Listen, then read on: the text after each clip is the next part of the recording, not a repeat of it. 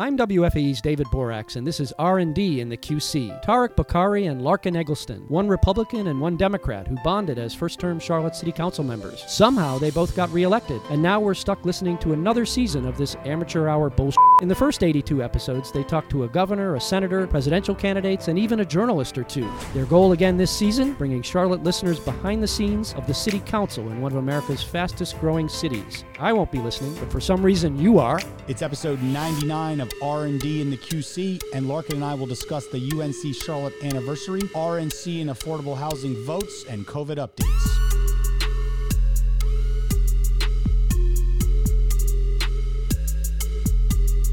We're back at you right now. It's me. It's Coach Rhule. We're here to uh, to uh, definitely talk about some things on episode 99. What do you say, Larken? You made the Coach Rhule joke last night during the Music Everywhere CLT um, town hall, and I was looking at the sea of faces, and there were only like two smiles. It's I'm not sure. You know, I'm not I'm sure into, that I'm into. I'm not sure that crowd is, is a good NFL. Uh, I'm sure that's the NFL joke audience you're looking for. Nobody knows who Coach Rhule is yet, but They Yeah, will I'll when he turns the team around. that's and the the similarities are just really astounding. Astounding. Well, and give him a year, you know, trying to turn around a, a franchise who lost its four most notable players, and uh, and he'll have as many grays in his beard as I do. Just like you're trying to turn around uh, a city government. There you go. Um, so we got a lot to cover, and we've got a, a very little bit of time. So for folks that are watching this live, um, we want to first acknowledge the fact that it is the one-year anniversary of the shooting on the campus of UNC Charlotte. I'm got my green on today, rocking my Niner Nation Unites pin. And if you are watching this live at 5:10 p.m., and that's why we're going to be on a hard stop for like 5:05 at 5:10 p.m.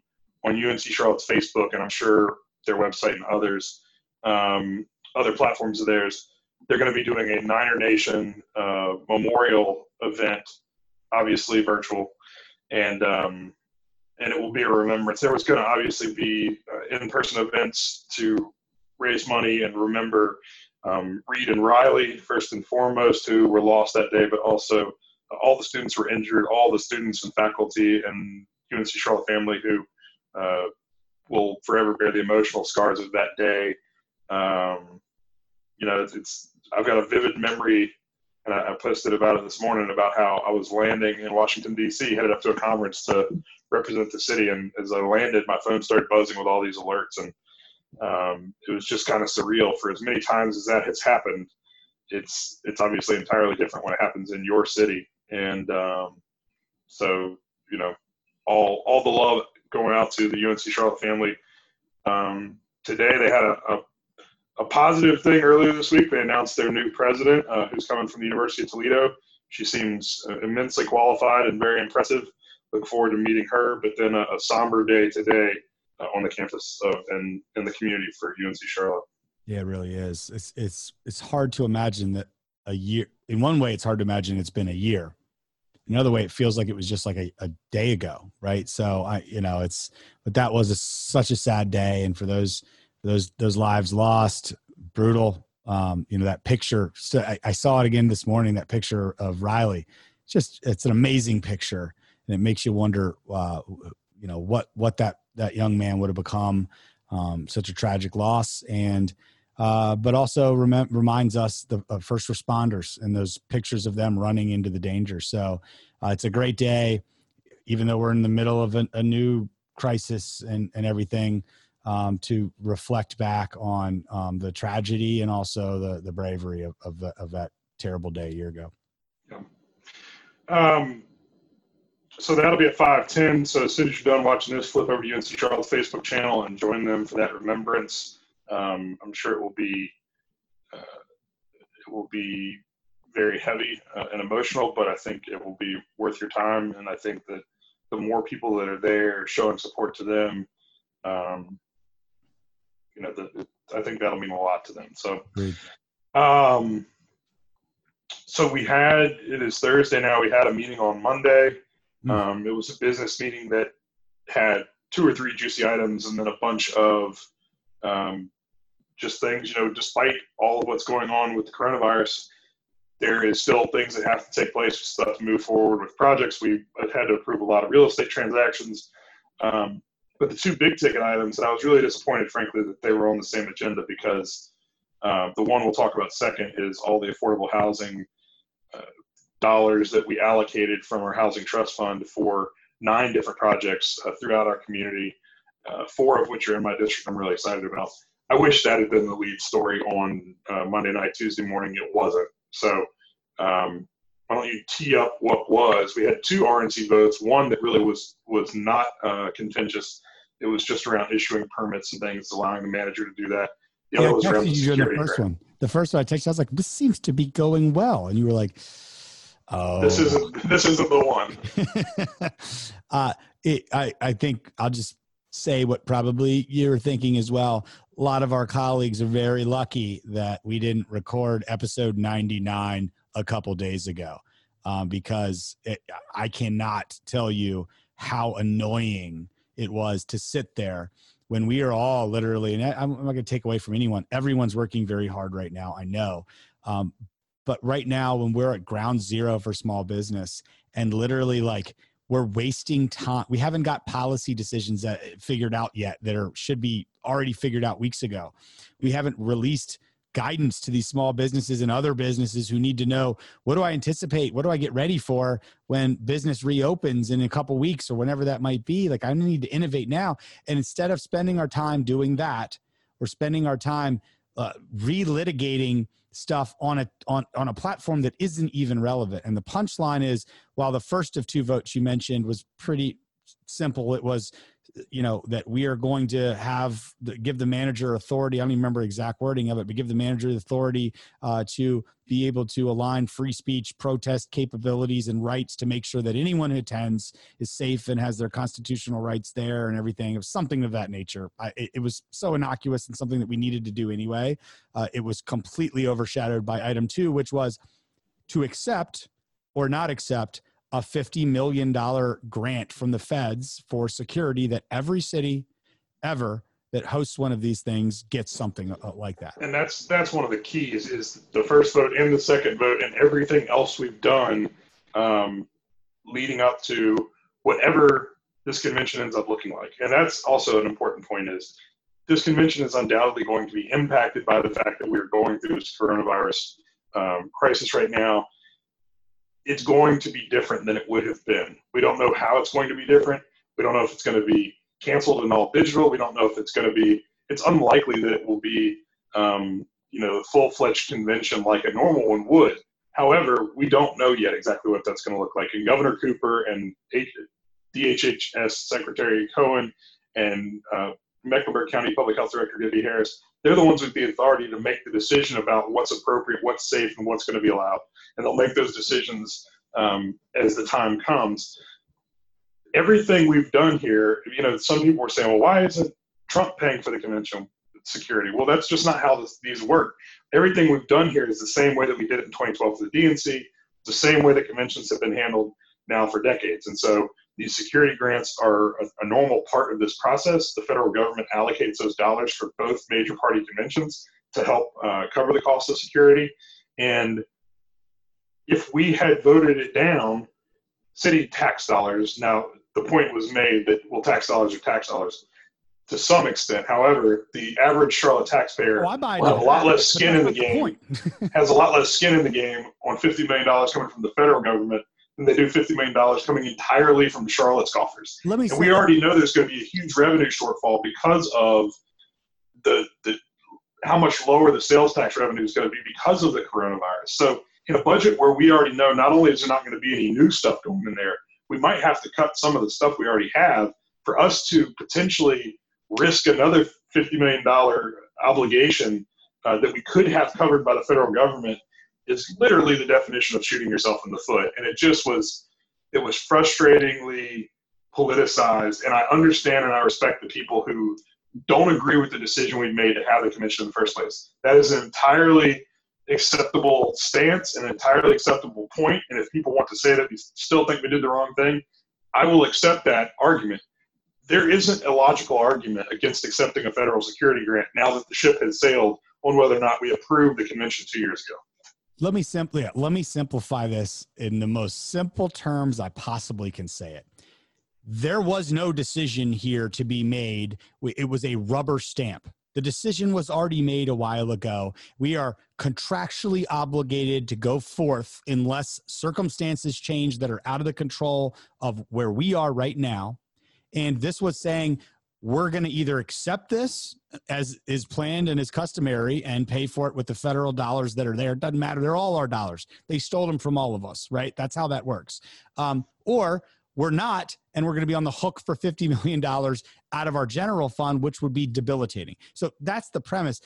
For those people that fought against this, spoke against this, wasted time against this, there are only two options. Well, maybe three, but let's say there's only two options for why they did that.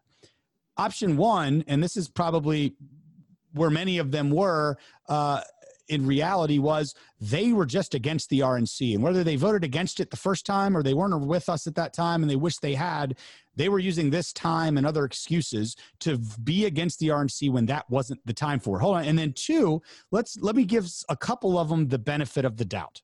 And the benefit of the doubt is that they're saying, well, times have changed and this is a health and safety issue and no one's talking about it. And therefore, we're going to force this conversation now. So I'm not saying everyone that was there deserves to be in that bucket, but I'll give a couple of them. I don't even say who they are. I don't know who they are. The benefit of doubt that that's the case.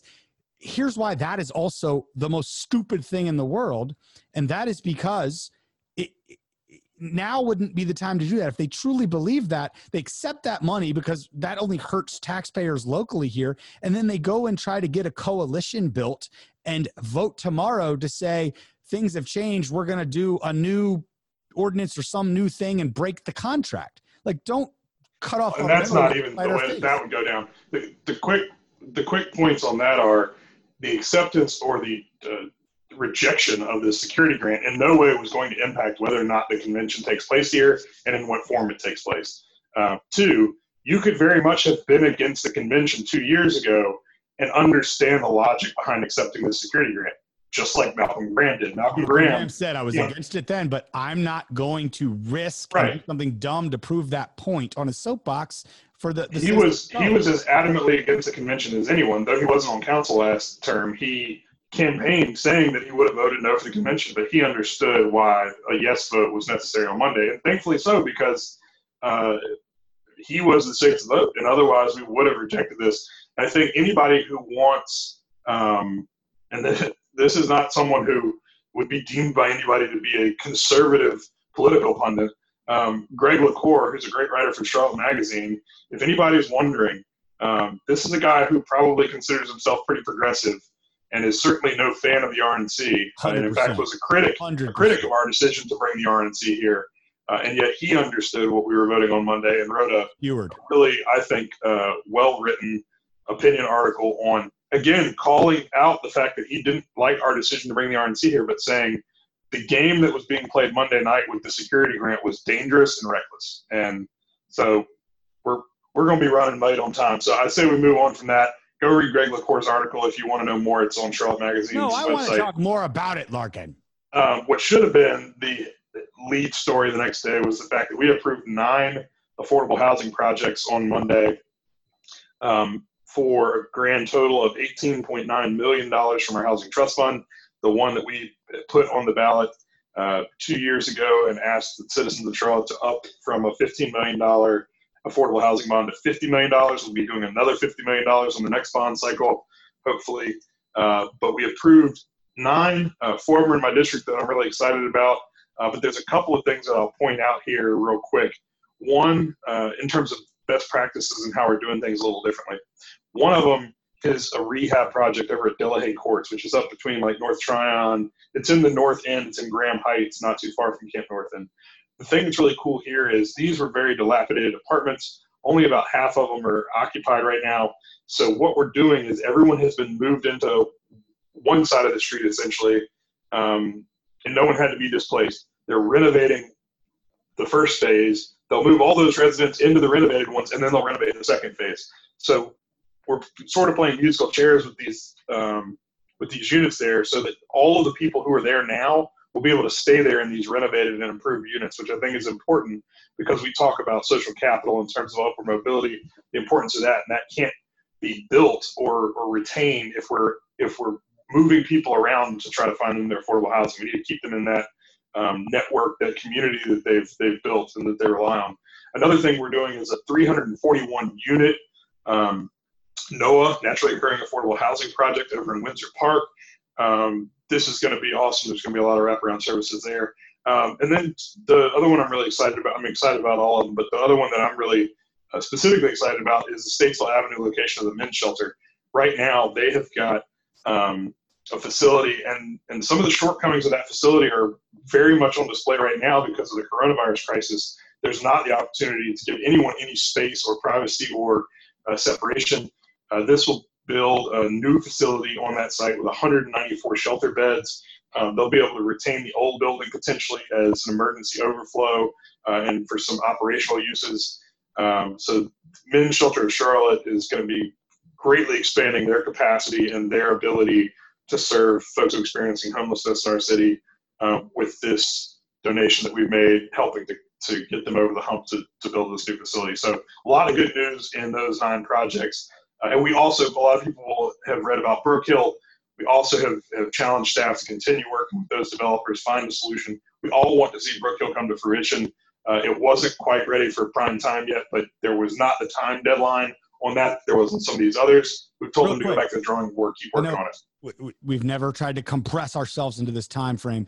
Do you think Brook Hill makes it through or not? Not in the form it was presented to us in? Of course not. But I'm. But okay, I'm so yes, yes, I do. You think it gets there? Yeah, uh, I think there's enough. I think there's enough community will. I think that it is. I think it's. I think it's just an important enough project that that there are people involved. I mean, our friend Ray McKinnon's involved.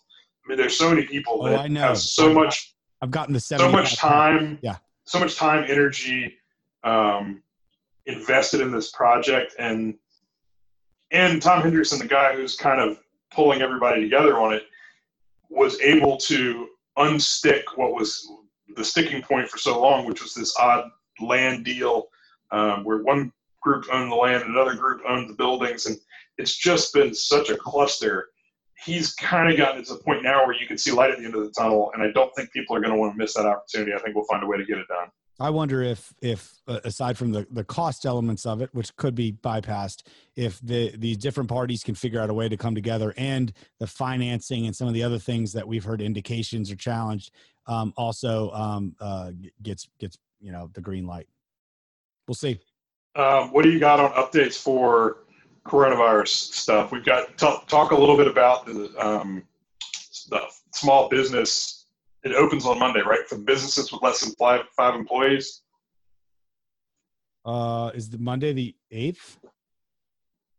Well, so it, Mecklenburg. I thought it opened on Monday. Mecklenburg, because of the Matthews or whatever it was decision made, the the entire Mecklenburg's order today, I believe, I'm losing track of days, has now expired and is no longer there, and we fall under Governor Cooper's approach, which is the multi-phased thing or whatever. So right now, I think it's tracking towards the eighth.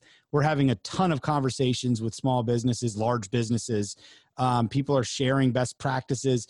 Right now, there's two big questions on everyone's mind. One is, is that date going to be extended and what are some more details around it and then what is, is in the phases and who can do what but i think the biggest question that i keep pushing on and there's no time for it today is there are going to be requirements. There are going to be things that you have to do that are mandated, that are the new rules of the road for each phase.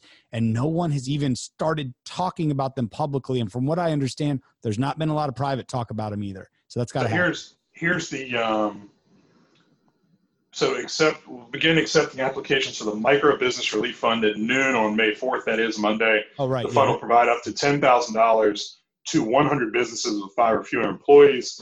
Um, so that was part of our economic relief package that um, we worked on as a full council, but then also Maybe you and Julian Smudgy and others have been working favor. on in the test. What's that? So may the odds ever be in your favor? 100 small businesses of of seven or eight thousand. Well, and again, there's there's a focus on certain um, underinvested corridors. That businesses in those corridors, and, and it is narrow. And, and, we've heard complaints about the narrowness of, of being eligible for this program.